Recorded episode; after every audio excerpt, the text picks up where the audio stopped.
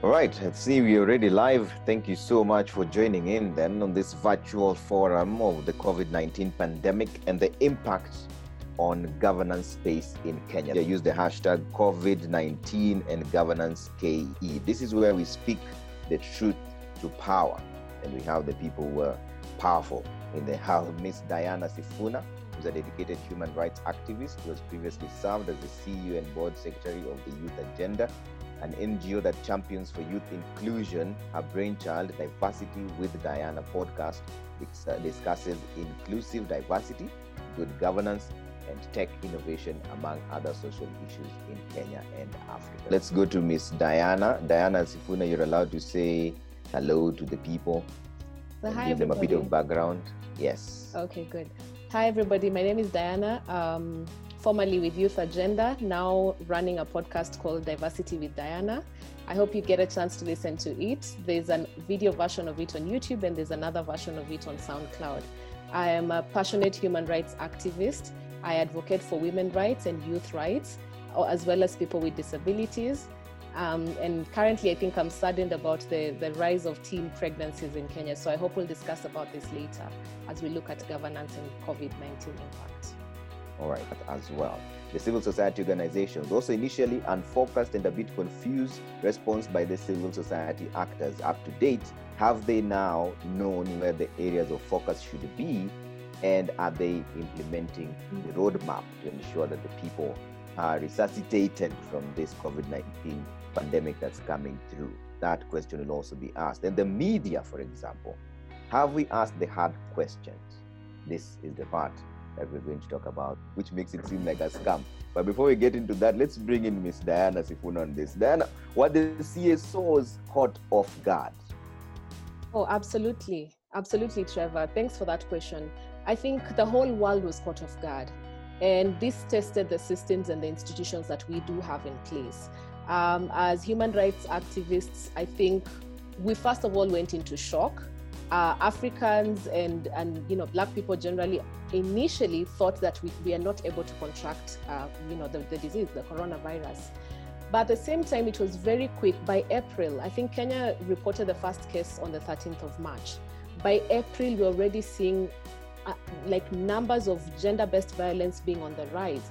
And in fact, one of the other things that people are not talking about is the gender-based violence among people in service. You understand? Before we even go to police brutality, there's there's there's a systemic problem where um, I think we didn't understand how to have uh, these cushions in place to be able to to protect society from the ills that already exist. Police brutality is not a new thing. Gender-based violence is not a new thing. So this what COVID did to the CSOs. You know, we were we were right smack in the middle of implementing our programs.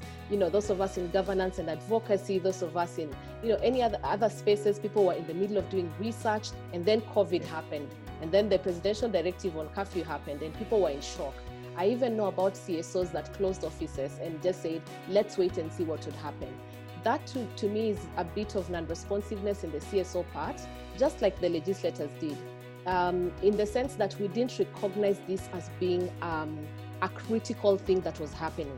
So instead of pausing, we should have actually convened immediately and seen and, and anticipated what would happen to society now that there's a crisis, global crisis happening.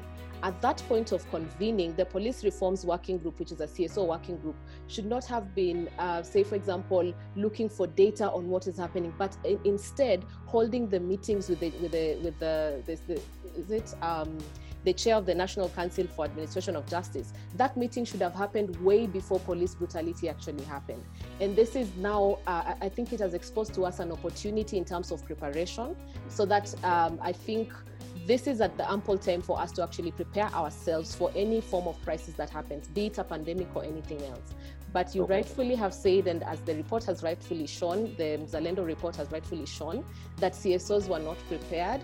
We, we actually took a backseat, just like the legislators.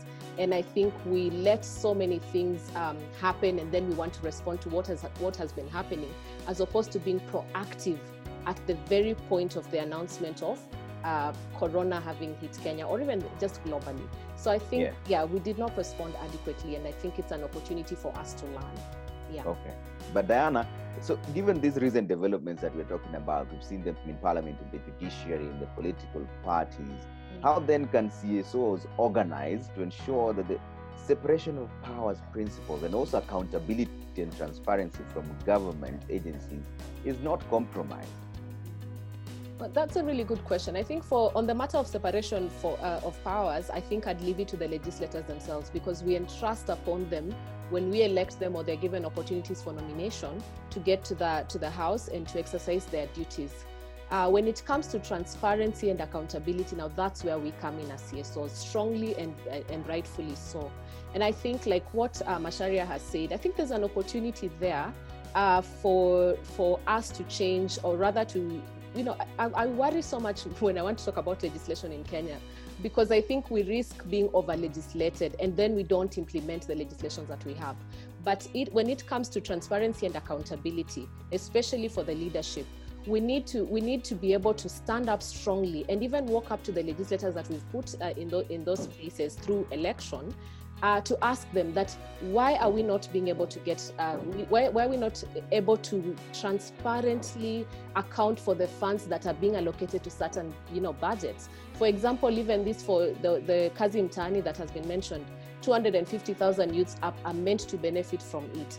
As a youth and as a youth advocate i haven't seen that thing happen other than the, the reports we saw about 3000 youths in muranga county who probably were given some work to do in um, road construction or, or, railway, we haven't seen where the other 250,000, whatever.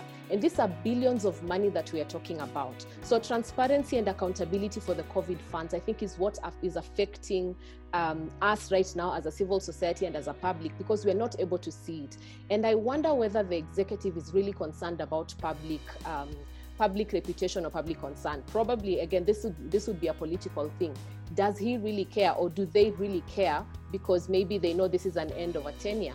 And that's why again the legislators we plead upon you guys to actually represent us. The young people are suffering.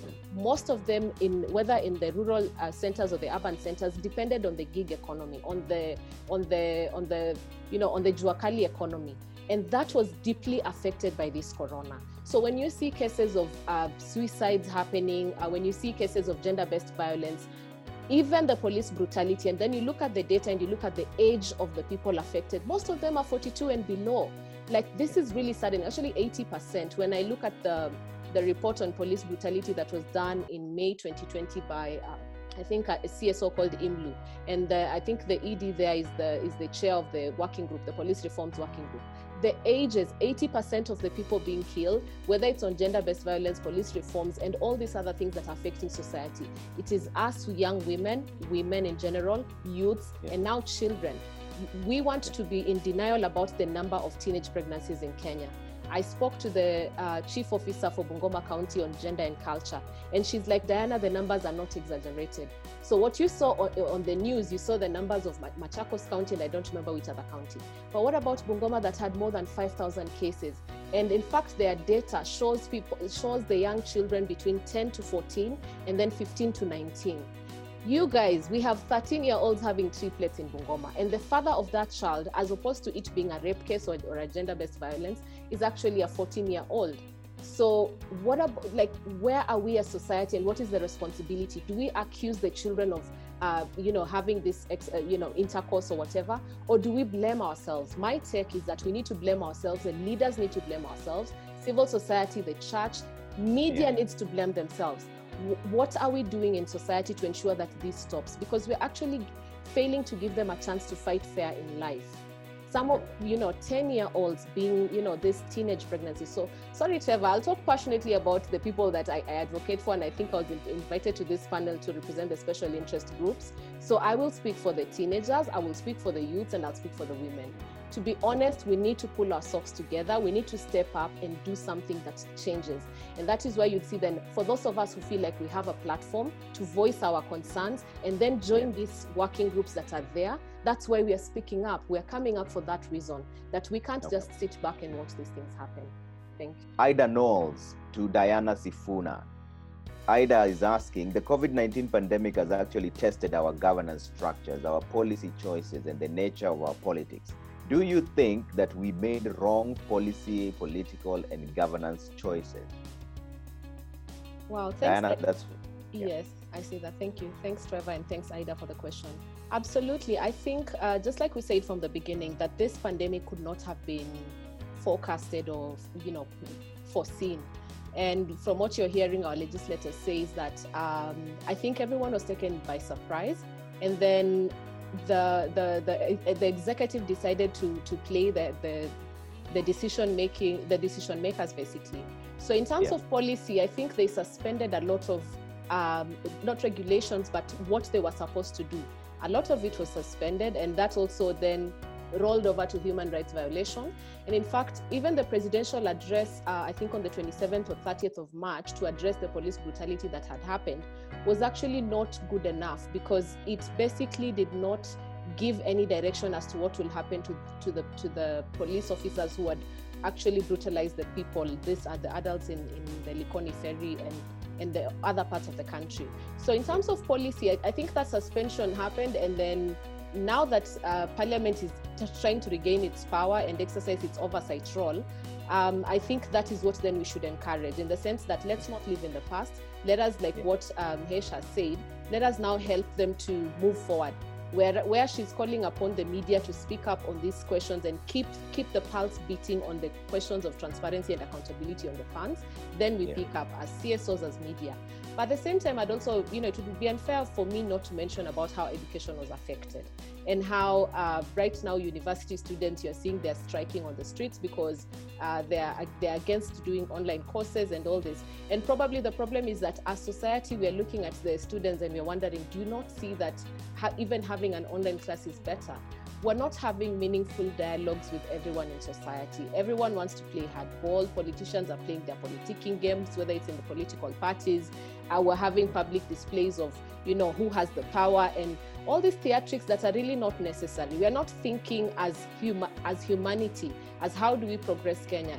I even worry when I hear projections of the economy is going to be bad and there are going to be more lo- uh, job losses. And I'm saying, how are we going to prepare ourselves in terms of governance of the country to move forward. So we as the yeah. CSOs, we are there we're the citizen watchdog. The okay. media is the fifth, the, the fourth estate.